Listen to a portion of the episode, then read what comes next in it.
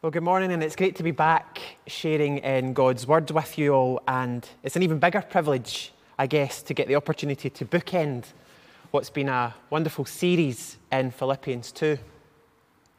Over the last few weeks, we've spent time in these verses that have called out to us about the majestic and glorious truths about Jesus. And they've painted this beautiful picture, haven't they, of his nature as the servant king as one we should acquaint with, one that we should imitate in our own lives. We've seen the importance of unity in the church, focusing on others instead of ourselves, raising others up, stepping away from foolishness and pride and arrogance. And we've seen how, in Christ's own life, in fact, in his own incarnation, the true purpose was to dwell with his people to come to serve in complete obedience to his Father. This was the Jesus that gave up the wonder of the throne of heaven for the dirt of a borrowed stable. And this morning we'll draw our attention to the final two verses, verses 10 and 11, and what is the culmination of the story of the servant king. But I also think the culmination of the story and the enduring hope of a servant people. It's my hope that we come, as we come to the end of our series, that we're a people further renewed, a people drawn closer together, a people humbler, a people further lifting Christ higher in our lives in word and in deed. So let's ask God to bless our time together. Let's pray. In this time of waiting, Lord, without hope and without light, we draw close to you because you draw close to us. In your gracious wisdom, give my mouth the truth that you wish to speak to your people this morning. May I be reduced so that you might be increased. And for all who gather in different places, may you create a place in them for seeds to be planted and for faith to be grown. In Jesus' name we pray. Amen. Now, if you aren't already aware, at Claremont, we are taking time this Advent to hear the words of Luke each day, taking in the daily verses that speak of Christ's birth, Christ's death, and his resurrection.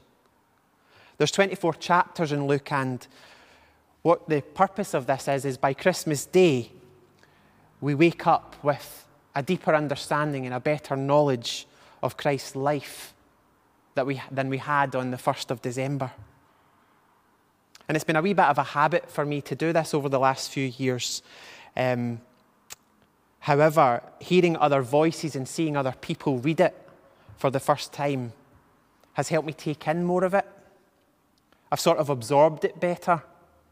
And I'm sure it's the same for all of you who are following it as well. But things that I've read a ton of times from the Bible from the book of Luke are coming back to the forefront and I'm seeing them in a new way. It's one of the great gifts of, of reading together. And as I've been thinking about this sermon, what it would be about, I was recalling what Anne and John were reading from chapter 1. And I just got this thunderbolt in my mind as I heard the statement I probably hadn't paid that much attention to. It's that moment when the angel comes to tell Mary the news and says, You will have a son and you will call him Jesus. He will be great and will be called Son of the Most High. The Lord God will give him the throne of his father David, and he will reign over Jacob's descendants forever. His kingdom will never end. And the more and more I thought about it, I started to realize that this is almost exactly, in fact, it is exactly what Paul teaches us in the two verses we'll be focusing on this morning. Over the last few weeks, Paul has chronologued for us the humiliation of Christ. We've met him before the creation of the world and we've traveled with him as he stooped low, stooped so low that it eventually led to his crucifixion. And last week and this week, we've gotten to this place of exaltation. And, beloved brothers and sisters, I want you to understand something from these verses today that I've grown with more this week. If this is all you remember from what I say this morning, I'd be happy because I want to say this the gospel of Jesus is not complete without the exaltation of Jesus. It's very easy to spend an eternity on the humiliation. Many preachers do. It's very easy to stop at the cross. And although there's much to be said for the cross, there is so much to be said for the cross. The manger, the cross, the resurrection are all equally as valid to the gospel. And when any of them are missed out, we lose something of the true importance and the nature of that message, the true richness that's contained there. And so in this hymn, we have a beautiful story of Christ being the glory of God, coming all the way down from heaven, pouring himself and emptying himself out, and then going all the way back to be restored to glory that he had before time began. These last two verses are the conclusion to all we've been talking about. What Paul is saying to us is after all you've read in the last nine verses, this is why Christ was exalted. This is why Christ was lifted high. What Paul tells us is that Jesus was lifted high by God because he was willing to stoop so low. And the Father has such an intimate delight in the Son because the Son loved the Father so highly that he was willing to die the worst of deaths rather than forsake his own Father's will. And it's that humility, that obedience, brothers and sisters, which is deeply precious to God. The whole 11 verses we've studied over the last few weeks has been calling us to that same obedience and humility. Because the Father loves, He loves to exalt the humble. Psalm 38, 138 says, For though the Lord is high, He has regard for the lowly. And so, what I want to do this morning is show you what these last two verses mean for us personally. What hope do we have by this exaltation of Jesus? And these are the truths. Because he was exalted, we have the very special assurance that redemption is complete. Because he is exalted, we have the assurance that the hope of heaven is secure for us as well. Because he is exalted, we can be sure that there is ongoing forgiveness for the times that we are broken and when we sin. Because he is exalted, we have a Lord who has suffered with us and who now goes before us, interceding and preparing a place for us. It's the coming exaltation of Christ which makes the stable more than a stable, the manger more than a manger. It's the coming exaltation of Christ which makes the cross more than just another Roman crucifixion. It's the exaltation of Christ that gives purpose to each Christian life. And Paul gives us this future vision of a time when every knee shall bow and every tongue confess that Christ is Lord. But I suppose in the hard reality of life just now, it's difficult to see how that could come to fruition. We look around us in the church and we see empty pews, declining membership, closed buildings and vacancies, and so on. We see our brothers and sisters as missionaries being persecuted in the corners of the earth. We see trouble in the world, and even Christmas this year doesn't feel like it's got much to do with Jesus anymore. We see brokenness and pain and heartache, and it doesn't feel like every tongue is confessing and any great multitude of knees are bowing to Christ as Lord. But there's two specific ways Paul wants us to look at this statement. You have the immediate testifying of the faithful that Jesus is Lord. And then you have the final submission in the day to come when Jesus comes back, where all people and all things and all creation will bow to his majesty. And so, while there's something bigger still to be completed, the time for us now is to look at how we can exalt Christ as Lord in our own lives as the faithful. And if we're to look through the Bible, there are some beautiful personal testimonies of the exaltation of Christ that Paul is talking about here. But I think the rawest and the most honest and the most beautiful moments come to us in our reading, our second reading today from the book of John, and the person of Thomas. And actually, before I said his name there, I almost called him Doubting Thomas. It's funny, isn't it? It's sad that that's just the way we've learned to understand Thomas's life and his character. And I wonder when you were hearing the Bible reading this morning, you felt that too. That instantly to your mind, you recalled the doubting Thomas phrase. That's what he's known for. So often the case that he's just known for the man who couldn't believe until he's seen the marks on his Saviour's hands. It seems to be all that we remember about him. But if you turn with me to back to John chapter 20, 24 to 29 that we read earlier, I want to point out a few things to you. Now, to give you some context, it's been days since the crucifixion and the burial of Jesus, and he's now been appearing to other disciples at different times and in different places. But it just so happens that on most of these occasions, Thomas hasn't been present. I like to think of him as somewhere different, somewhere outside, somewhere looking for Jesus. We're not really told where he is, but we just know he's not locked up with the other disciples in the room. A place where they went out of fear of persecution. Thomas is not there. He's not one of the disciples, I don't think, that have drawn themselves inwards. And after Christ appears in his exalted form, his resurrected body, the disciples can't wait to tell Thomas of their experience. And when he arrives back from wherever he was, the excitement in the room is overflowing. You can imagine the clamoring of voices trying to tell him their own experience, their own interaction with the risen Lord. And there's Thomas, isn't it, in the room with no experience of this.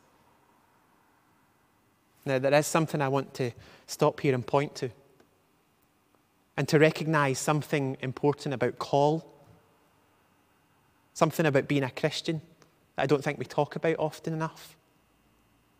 As Jesus himself will go on to explain to Thomas, not everyone who comes to Christ has this amazing encounter.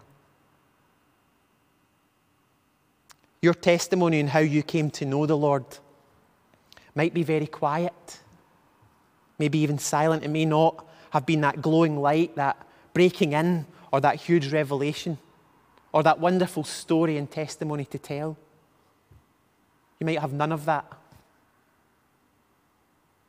And what John is doing here is affirming your call as well, if you even haven't had that. I spent way too long worrying about why I didn't have the same Damascus Road experience or blinding light experience as other Christians that were my friends.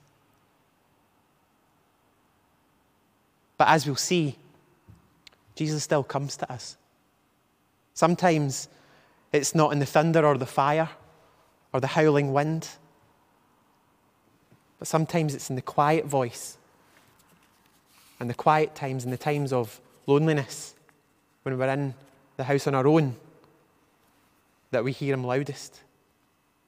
And so here we have Thomas out on his own when it comes to this religious experience, really saying, I won't believe it. I won't take it in until I've touched him for myself, is what he says. It's almost an act of defiance it's as though he can't move his heart to the place where everyone else is. He can't find an assurance of his belief because he's not been able to see. Well, I'll be honest this morning, I probably relate to Thomas more than any of the rest of the disciples. Because, in all honesty, there is times when it's actually really hard to believe in Jesus. It's hard to play catch up with everyone else's faith who seems perfect when yours isn't on fire. I get that. And I also want to assure you this morning that Christians get that. Sometimes we're not sure, and sometimes our faith is weak. It's okay. Because when we are weak, He's strong. And so far, this is the doubting Thomas's testimony, isn't it? But what I want to tell you this morning is that it might only be the start of Thomas's journey. What if Thomas at this point has just really struggled with the pouring out and the humbling and the crucifixion and everything that's been going on? What if it's all really raw to him and his mind is a mess with it?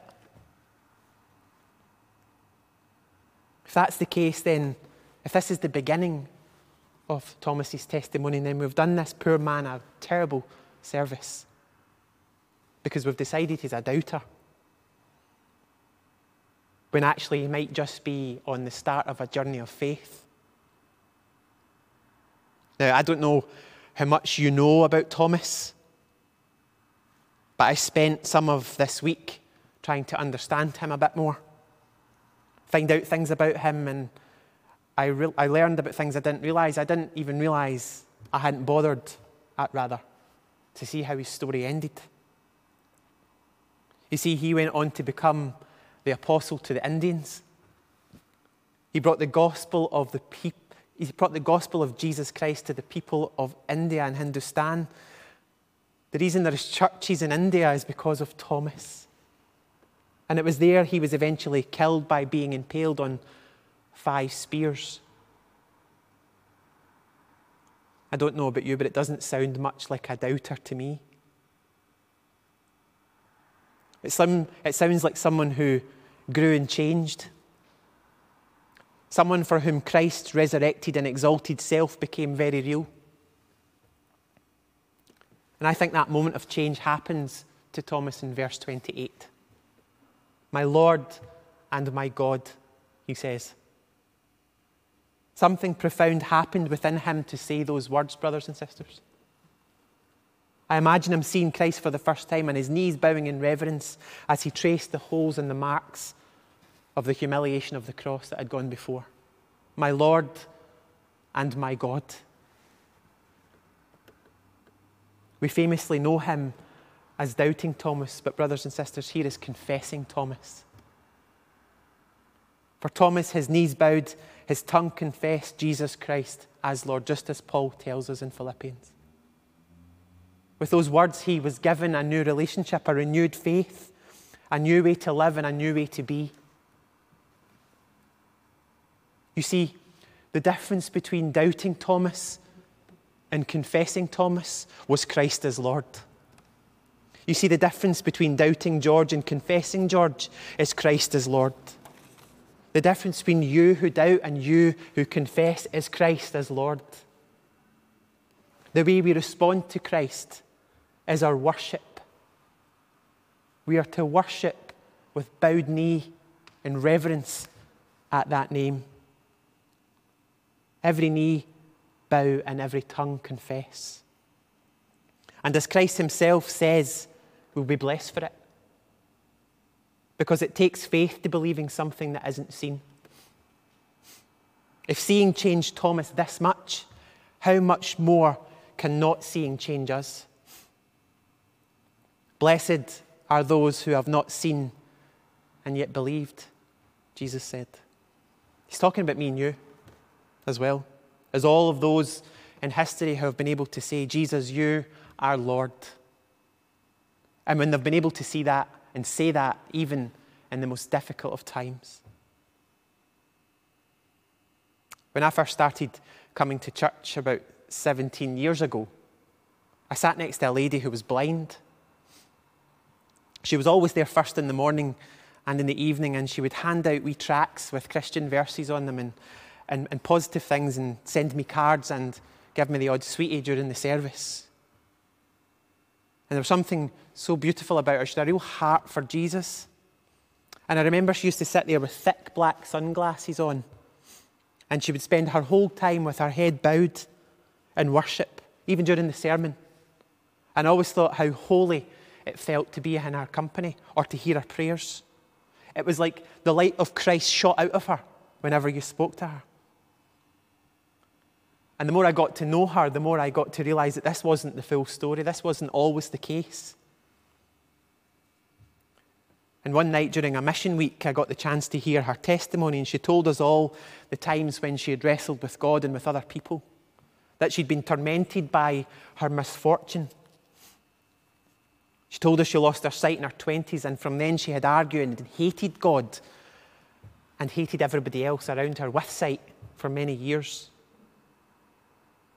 Until one night she opened her Bible and read Romans 12 as though she had read it for the first time ever.